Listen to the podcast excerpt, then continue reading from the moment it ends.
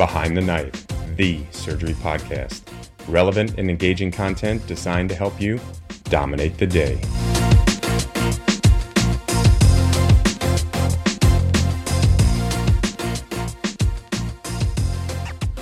Hello, everyone, and welcome to another critical care episode of Behind the Knife. I'm Brittany Bankhead with Texas Tech University in Lubbock, Texas. And I also have with me today Ryan Dumas and Caroline Park from UT Southwestern and Parkland in Dallas, Texas. We're all trauma and acute care surgeons and surgical intensivists. Thank you, Dr. Bankhead, for the introduction. Let's first review the format of this podcast, which will be scenario based. So, we will all first start with a scenario of an ICU patient with an arrhythmia, and it's going to be our job to work this up and review the literature behind our decisions. So, take it away, Dr. Bankhead. All right, so let's start with a patient in the ICU, obviously. Uh, she's a 55 year old female, no prior comorbidities, status post sigmoid colectomy for a Hinchey 4 diverticulitis. In the ICU now, she's post op day three and had been on low dose vasopressors, but they've recently been weaned off. The nurse calls you now and says her heart rate is 135 and she doesn't think it looks regular on the monitor. So, Ryan, how are you working this patient up? So uh, we see this all the time in the ICU, and we get called a lot about it. And so uh, I think the first thing you have to think about is uh, what are the inciting agents and what are the inciting factors that contribute to atrial fibrillation in the ICU. So we know that certainly patients on vasopressors are more likely to have atrial fibrillation. Uh, patients with electrolyte abnormalities, for example, hypo- hypokalemia. And, and, we also know that the sicker the patient is, the, the more likely they are to develop atrial fibrillation. So uh, the problem is with a lot of these ICU patients, they really have a whole host uh, of uh, critical issues that could all be contributing to atrial fibrillation. So really, for somebody like this who's 55, who's had a big uh, big operation, and she's post-op day three, you really have to actually kind of start fresh with this tachycardia, right? Because it could be uh, something related to her surgery, it could be something related to her surgical wound, it could be a volume issue, uh, and it certainly could be a cardiac or a pulmonary embolism. So uh, you know, I think like most uh, like most of these patients, we're going to go see, evaluate the patient, talk to the nursing, uh, see what her heart rate was uh, a few uh, hours before, see what's trending, how it's trending. Did she have a heart rate of 110 earlier in the day and it's slowly been creeping up, or is was her heart rate 80 and now it's all the, all of a sudden 135? So I would start with a full set of labs, including a cardiac workup, and then I would obviously, I think importantly, get a 12 lead EKG. Uh, because although you know the, the the ICU monitors can give you some hints uh, as to, to what the rhythm is doing and what the heart looks like, uh, we obviously need a 12 lead EKG as well. I agree with Dr. Uh, Dumas. The EKG leads are really um, on the patient's monitor, can provide some information, but the gold standard really is the 12 lead. So, you know, it'll be able to provide more information on the wave morphology, your PR, QRS intervals. Um, in addition to that, let's say, you know, we, we've tried to get a little bit of a story, put everything in context, but now it's like, is the patient unstable or stable from this, right? You're telling me that she is stable, she's not on pressors, but um, if they were unstable, I would, you know, put the pa- put some pads on the patient, get the, you know, the code card in there um, while you're doing the high quality 12 lead.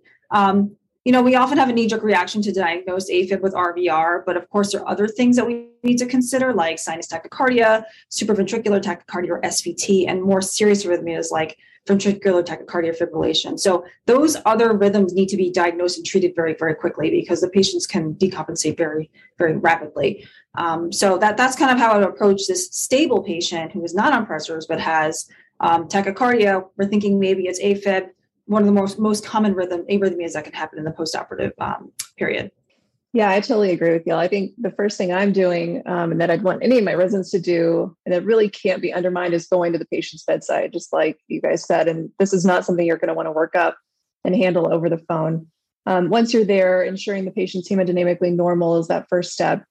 And just like you guys said, I'm going to make sure this patient has a good 12 lead EKG, not just that bedside telemetry strip uh, sending a full set of labs, doing a good physical exam, and inquiring in the chart or of the nurse what the patient's I's and O's have been since admission, because I think that's really going to drive our differential too once we roll out the bad stuff.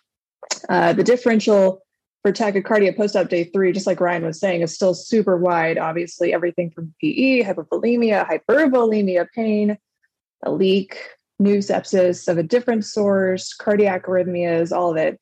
Um, since she likely presented with septic shock and is on the brink of all these new fluid shifts, like like was mentioned, I'm really going to be interested in her recent urine output and EKG Um, because now is really when we're entering that perfect time for atrial stretch and post-op AFib, like we know happens so frequently in the surgical ICU and on our floors. So, so let's say now that her urine output has been adequate and her EKG does show atrial fibrillation with RVR. Are you going to be more focused on her rhythm control or her rate control? And how does that drive what medication you're choosing, Ryan? I think uh, initially uh, the main I, the main goal is to get uh, the rate controlled in the ICU because um, if you have, for example, a patient who's on who's on pressors, and pressors are a risk factor for developing atrial fibrillation. Epinephrine, dopamine, those are more tachyarrhythmic uh, pressures, uh, excuse me, pressors. Uh, and so if I can control her rate, then therefore that'll slow her heart, her heart rate down and increase her preload and then therefore increase her uh, patient stroke volume, which will improve hemodynamics. So I think rate control is going to, and that's going to help us come off of the pressors, uh, which is going to then in turn uh, decrease the uh, the um, tachycardia, the tachyarrhythmias that this patient's having. So rate control is a priority, uh, in my opinion, in ICU, and that can be really obtained uh, primarily via two medications, beta blockade um, or um, calcium channel blockers, specifically diltiazem. Um, so you know, once the diagnosis, uh, but but more importantly, the first question you have to answer at the bedside uh, is: Is the patient stable or unstable? Because that's going to uh, immediately change your management in the, uh, the next foreseeable few minutes. Yeah. So what um, what you're referring to really is like the data is almost 20 years old, but we're talking about rhythm versus rate control. That that was the great debate. Um, but it's a really great study by the AFFIRM investigators. So that's A F F I R M, looking at the outcomes between rhythm and rate control. Meaning, do I care more about converting the patient back to normal sinus rhythm from atrial fibrillation, or do I care more about actually getting the heart rate down? So that's what we call that rate control. So this was a very large study. It looked at more than 4,000 patients, and they essentially just evaluated the outcomes between the two groups. Granted, some of the medications used um, in the study were a little older, but they're really effective medications like digoxin and sotalol can be very good agents for rate and rhythm control. But the punchline basically was is that there was no mortality benefit from the rhythm control. And also, there were less adverse drug events in the rate control group. So I would opt for rate control in this patient. Um, in hypotensive patients with atrial fibrillation with IVR, RVR, um, amiodarone bolus and a drip is, is effective. Um, however, if patients were previously on a beta blocker or calcium channel blocker and they're stable, in this case, the patient's maybe on a low dose vasopressor, I might consider doing beta blockade first or calcium channel blocker, but maybe like a lower dose and try like smaller, short acting IV doses. Yeah, I, I, totally agree with y'all. I'm definitely pushing rate control first uh, in the ICU on this patient. That's going to be my priority uh, I'm first going to look and make sure. I feel like this invariably happens all the time. Make sure we're not missing a home medication that had been held. Um, and even if they're hypotensive and no one's tried a beta blocker yet, I'm definitely giving metoprolol. I'm going to watch it at bedside to see how the patient responds. If the hypotension is secondary to the AFib, which you've really already established in this case, then fixing that rate control is going to fix your blood pressure. If you've got a transiently low systolic um, I, at least in my experience. And what's going to be really important to remind those in the room who look at you funny when you're asking for a beta blocker in a hypotensive patient uh, is that fact. Uh, my preference is to try two to three doses of metoprolol, five to 10 milligrams IV. Uh, and if still no response, I'm going to try an amiodarone bolus of 150 milligrams. After that 150, if they're still in AFib with RVR, I'll move to 300 and then start the patient on an amiodarone drip. Uh, but I really do try to avoid that knee jerk putting the patient on an amio drip um, in a perioperative patient who's never had an issue with atrial fibrillation before. Uh, the other thing I always make sure my residents are doing in conjunction with ordering this rate control agent is thinking about how to prevent this from happening again, right? Um, sometimes that means a diuretic, sometimes it means dialysis or increasing what you're pulling on CVVH. Um, sometimes, but less frequently, it means a scheduled beta blocker. So um, I think, you know, thinking about the etiology of this new arrhythmia um, and whether it's something that we can help prevent uh, from happening again is, is also really important. Um, all right. So, what if I told you then that this patient actually did have a history of paroxysmal AFib and was on metoprolol daily at home? Is that going to change how you treat this acute episode? Um, so one thing I, I uh, should have mentioned before was that we really haven't really talked. We haven't talked about point of care ultrasound. And I think it's really important to evaluate if the patient does have a thrombus in their heart rate, because if you do put them back into normal sinus rhythm and you convert them from atrial fibrillation, they have a PFO or patent foramen ovale. Now you've, you know, they, they may be potentially embolize that. So I think it's important to also look into that as well. So part of your workup should include a surface echo. Um, but as I alluded earlier, when we sometimes, you know, we sometimes hold a beta blockade in the perioperative setting for hypertension. I, I'm a strong believer that patients, especially with cardiovascular disease, should not have their beta blockers um, held, right? Because we know that that you know provides protection from perioperative cardiovascular events, including MI. So with this patient has a known history of paroxysmal AFib. She previously was on metoprolol. That's probably going to be my first line therapy. I'm going to start with metoprolol or beta blocker. Again, short acting, IV, you know, dosing, maybe like you know five milligrams or even two and a half milligrams IV, um, and at certain intervals, Q6 or Q8 hours, and then introduce PO slowly if tolerated. If this patient has an ileus, then I might not, you know, introduce the the PO um, as early.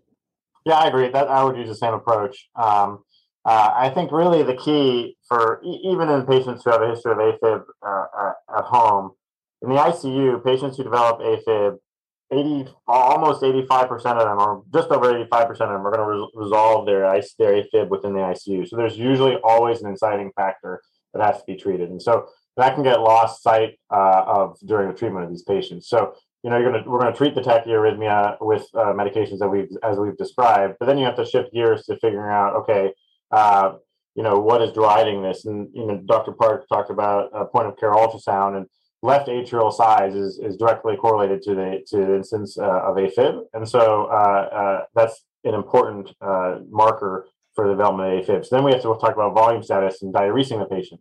And then if the patient is still septic, people have catecholamine surges in response to sepsis uh, also are going to be more likely to develop AFib. So do you have source control? Is the patient, and that goes back to our original uh, um, differential diagnosis, is does the patient have a leak and poor source control, which is causing a catecholamine response in the development of, of atrial fibrillation. Yep, I totally agree with both of you. Okay, so now let's go back again and say that she does not have a history of atrial fibrillation. This is her very first time developing it. Are you going to anticoagulate this post-op day three first time occurrence of AFib patient. Because um, I'll tell you right now, there's no way I'm therapeutically anticoagulating a patient in this category. Obviously, they'll get their prophylactic dose, but therapeutic, no way for me. Um, they're going to have to be from uh, under my watch uh, in my ICU at least, you know, 36 to 48 hours of being uh, in AFib before I even start thinking about it. Um, but what about you guys? What are you going to do? Caroline? I, I, agree. I think give them some time. I think 36, 48 hours is a very reasonable time. And often the majority of these patients actually do convert back to normal sinus rhythm. So um, I think it's worth doing the medical management first. Um, you know, and, and, trying to see where you get before you start thinking about anticoagulation. Because obviously, the risk, the real risk here is in a major surgery like a laparotomy is the risk of you know bleeding complica- complications. You know, in other patients, we obviously worry about hemorrhagic stroke, but um, again, kind of reiterating the importance of doing an echo, evaluating further structural abnormalities. Gosh, I mean, if you had to anticoagulate this patient, you know, could you stop the bleeding eventually? Could you transfuse the patient? Absolutely. But that's something that you'll have to have, you know, a discussion with with your team. Obviously, talk to the patient as well. But I, and that's not going to be my first line therapy is to anticoagulate the patient. So what about for uh, what are you guys doing for unstable AFib at the bedside? Patient, same patient has a heart rate of six, uh, you know, a blood pressure of sixty over forty. Dr. Well, that's where that's where I would reach for my, you know, you know, amiodarone. I think it, it, works pretty quickly, but someone like that who's that unstable, I think, just needs to be um, cardioverted. Yeah, that's the answer. Yeah, it is. It's interesting. And it's on so, it's on your board answer, right? Yeah, so it's interesting. I admittedly I, I was read this when I was brushing up for this podcast, but uh, it's it's shockingly poor the success rates of uh, of uh, DC mm-hmm. cardioversion. Um, about it, it's a single center study. Uh, but uh, about a 71% success rate uh, for patients uh, upon immediate cardioversion. But uh, at one hour, only 43 remain in sinus rhythm, and 24 hours later, only 23% remain in sinus rhythm. Now, of course, I think the idea is that you shock them, get them to sinus rhythm, treat the inciting factor, and then hopefully that'll that'll necessitate or allow time for your medical therapies to kick in, and then to to get some rate control or some rhythm control.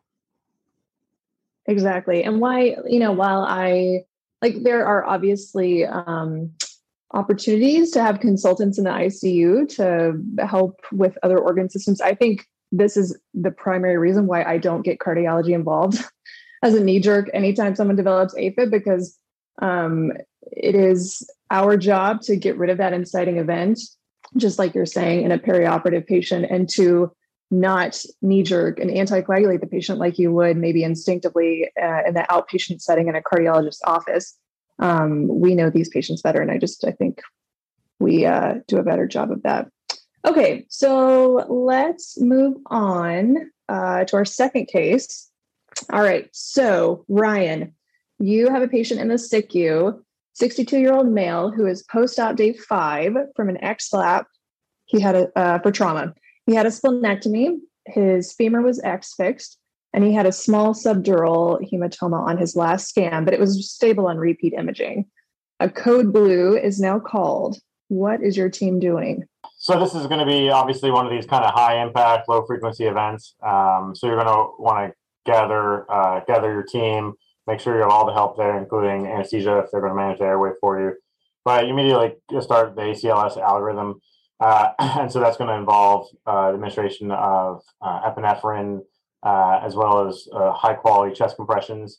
and when we say high quality, it's really you're looking for um, the compression fraction ratio, which is associated with improvement in, ROSC. So that's the amount of time the patient spent uh, in with active chest compressions uh, uh, and towards not. So we've really gone away from stopping chest compressions except for a bare bare minimum. Uh, so for my codes, I like to have arterial line access as well because that's going to be uh, very helpful. Uh, and you really want to target a diastolic pressure of greater than 40 ideally because that's been associated with the return of ROSC. And the last adjunct that I like to use in, as end tidal CO2 monitoring. and then that helps you be, it's a good gauge for the adequacy of chest compressions uh, so usually that number is 20. Uh, so if you can ask the RT to to attach one of those little uh, digital readout uh, end tidal CO2 monitors, that's really handy uh, for a code as well. Um, and so uh, as long as you're doing high quality chest compressions, minimizing interruptions, you're monitoring end tidal CO2, you're monitoring um, diastolic blood pressure, and then you're giving epinephrine, you can then obviously put the pads on and see if there's a shockable rhythm. But that's my general approach. Yeah, I would never describe a code as easy, but with ACLS algorithms, running a code can be smooth as long as you have a sufficient and properly trained and experienced staff in your team. So everyone needs to know their roles. So uh, key components again: maintain quality CPR, place patient on monitor, place pads on the chest, and while you're sorting all that stuff in the next two minutes, you know, then perform your pulse and rhythm check if it looks like VFib or VTach, you know, you're you, you're going to defibrillate. If it's PEA, your management will change or asystole, right? You're going to continue with CPR. Um, if it's VFib, same rounds with defibrillate. PEA, continue with chest compressions, and then you know, while you're doing all this, kind of going through your H's and T's, right? We've, we've talked about that. We've remembered from medical school, hypovolemia, hypoxemia, one of the most common reasons why people go into PARS, acidosis, hyper and hypokalemia, hypothermia, hypoglycemia and you know, if thinking about your patient, this is when it's really important to ask someone who, you know, or you know, if you're the ICU team, you know this patient. What is the most likely cause of this patient's present presentation? Do they did they have a pneumothorax? Did they have one? And the chest tube was just removed yesterday. So could that be something that you know might help the patient putting a chest tube in? Um, do they have a massive PE? Right. So putting a quick probe on the chest to see if the right ventricle was very dilated. Could that tip you off? In which case, yes. Are you thinking about doing TPA in this patient? Right? That's you know that's going to be a hard decision to make because the patient has a subdural hematoma and it's in a closed space. So um, so I, I think that's kind of how I go through my algorithm, basic ACLS algorithm, and then kind of going through H's and T's. Perfect. All right. So now let's say your team gets ROSC. The nurse gets a new EKG and it shows ST elevations in two, three, and AVF. Caroline, what are you worried about and what are you guys doing? I am absolutely concerned about an ST uh, elevation, MI or STEMI, after obtaining ROSC, which can certainly be from demand, but either way, get a 12 lead um, uh, and confirm that. Um, but I would definitely activate the cath lab, ensure IV access, uh, start heparinization. And again, this patient has a subdural hematoma, so that's something I have to consider. Um, and then there's obviously that mnemonic um, oxygen, beta blockade, aspirin, morphine, Obama. Um, but really, at the end of the day, time to groin stick is critical, right? And so I believe from time to symptoms to time to groin stick should be around 90 minutes because you basically want to, that's, that's your goal is to revascularize the heart. What about yeah, you? I mean, I, yeah, I totally agree. I mean, that use a similar approach. Um, you know, if a patient can't take oral because they're intubated, or you know, you can do rectal uh, aspirin as well. Um, but uh, you know, I think at this point you probably heparinize the patient, assuming they've hopefully had one stable head CT, uh, and just uh, you know invite the bullet and, and try to get to the cath lab as quickly as possible. Yep, my I would do the same. Risk benefit of heparinization in this patient would definitely lead me to anticoagulate him. Um, even if he didn't have a stable head CT since then, I mean, this clearly caused the patient to code and um, kind of stuck in a rock and a hard place. But I, I think risk benefit for him is going to lead me to anticoagulate him. Um, and also, you know, in the interest of doing everything I could at the bedside to help the patient make it to cath lab, I'd probably increase the FiO2 on his vent, uh, at least transiently until he gets there to, to help out however I can. Um, all right, so one more time, let's change it up. Now you have a 50 year old female um, who also had a subtotal colectomy. We're, we've got a run on those lately, I guess, uh, who developed sustained VTach. Caroline, what are you going to do? All right, so um, big you know again activate your code team. If, if the patient is it's my question my biggest questions in my mind is the patient stable or unstable? Um, either way the, the code card is outside the patient's door. So the patient's unstable then again act, you know go through your acls algorithms. You're doing quality cpr you put pads on the patient um, and then when with your pulse and rhythm check you diagnose that the patient has ventricular tachycardia. Um, so again the, the, the algorithms basically is the patient unstable or stable. And i think you know, by unstable, you can kind of tease that out. Is it that they're just hypotensive? Are they altered? Do they have, you know, altered mental status? Any other signs of shock? Um, heart failure, exact, you know, um, acute heart failure. In which case, yes, you should consider doing synchronized cardioversion, and um, and that would consist of like uh, 360 joules um, versus something like if it's uh, stable, you know, consider things like is it SVT? Um, you know, make sure you look at the EKG. You can consider doing adenosine six milligrams push that, repeat it again.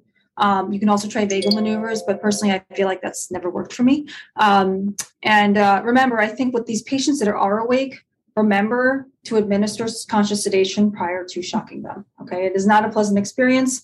So this patient absolutely needs to be in the ICU if, if something like this is, is going to happen. Awesome, Ryan. Anything else to add to that? You know, the SVT patient tends to be um, a bit of a different beast as far as what they look like at the bedside. And um, but I think uh, a step up approach with vagal maneuvers is reasonable, uh, followed by six milligrams and then 12 milligrams of adenosine if it's needed. And then frequently, though, I've found that these patients just need cardioverted um, uh, and it seems to work pretty well. All right. So let's wrap it up today. New onset AFib, normotensive in the ICU. What are you giving, Ryan? New onset AFib in the ICU. Uh, Normo, so normotensive. Normotensive. I would do the the good old uh, board answer: five milligrams times three of uh, beta blockade IV, um, uh, uh, and then kind of see if there's a response. Awesome. I would Caroline? do the same. I'm going to reach for beta blockers, especially if they were previously on them, um, and then try the amiodarone bolus and drip. Um, but outside, of course, you know, treating the arrhythmia, it's, you know, again, going back to this whole of why it's happening. So the best, you know, kind of figuring out what is causing all of it. Totally agree. Yeah, I'm doing the same. I'm reaching for beta blockers times three, then an amiodarone bolus, then an additional bolus and a drip if they're still in it. Um, all right. Any last minute pointers for those code situations in the ICU? Any good takeaways, things to remember, and what's normally a really chaotic moment? I would say, you know, refreshing your ACLS algorithms. Oftentimes, the code card actually has a lanyard with the actual card, and like the code leader actually has to wear it, so you can identify who the code person is. Um, you know, and it, you know, they change maybe like every several years. I mean, I, I, know the most there's been a recent change like in the past several years. So, um, it, you know, just kind of refresh yourself on that. But the, the really the important thing is to have really good communication, assign your roles, and then as you're going down through that algorithm, you start kind of ruling out the H's and T's. Um, what about you, Dr. Dumas? Yeah, I agree. I think, to be quite honest, I think uh, the teamwork is probably more important than the time at which you give the epinephrine. Um, so, you know, focus on good leadership presence at the head of the bed and kind of running the code. Uh, and then, really, though, I think the child, the, the if anything, is there's two things probably.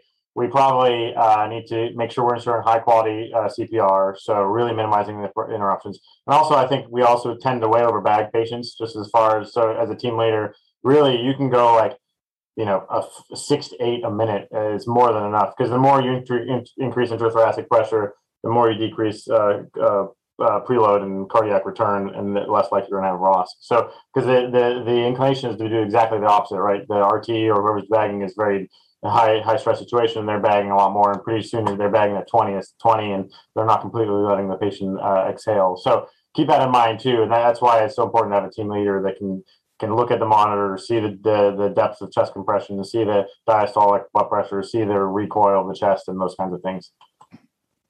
Awesome. Yeah. And kind of to sequelae with that, uh, if you don't get ROSC at the end, if you're declaring the patient, um, I think it's important to remember uh, to disconnect the pads and the monitors as soon as you call the code, um, which seems easy enough to remember to do, but that transient electrical activity afterwards can really cause confusion among the staff and among your trainees. So um, definitely want to do that.